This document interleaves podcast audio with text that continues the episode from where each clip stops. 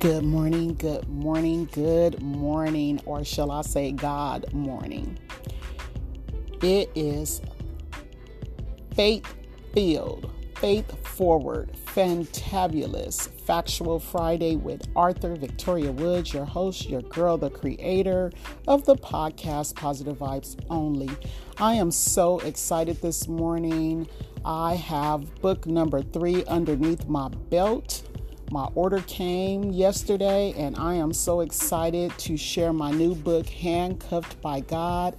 I will be doing a soft book launch for my closest friends and family this weekend, and more information on how you can obtain your copy will be coming forth on all of my platforms as well as my YouTube channel, Blue Table Conversations wanted to tap in this morning. I was reading this to myself, just a little note I wrote to myself when I'm thinking, when I'm going through. I've always journaled, I've always written. It's what I do, it's my gift, but it's also my passion.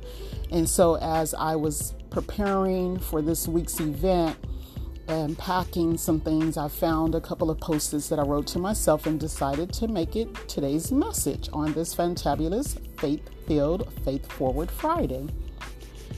I want you to remember this. Don't let the light that's in you be bigger than the light that's on you. Let me repeat that once again.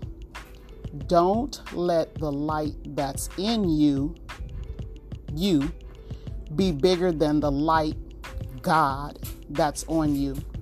Because if the light that's on you is smaller than the light that's in you, it will burn out that is what I wanted to share on today. And lastly, I will leave you with this growth is painful, it's intrusive, and it's uncomfortable, but it's extremely necessary. Again, growth is painful, intrusive, and uncomfortable, but very necessary. This is Author Victoria Woods signing off on today. Have a wonderful day on purpose do something for yourself.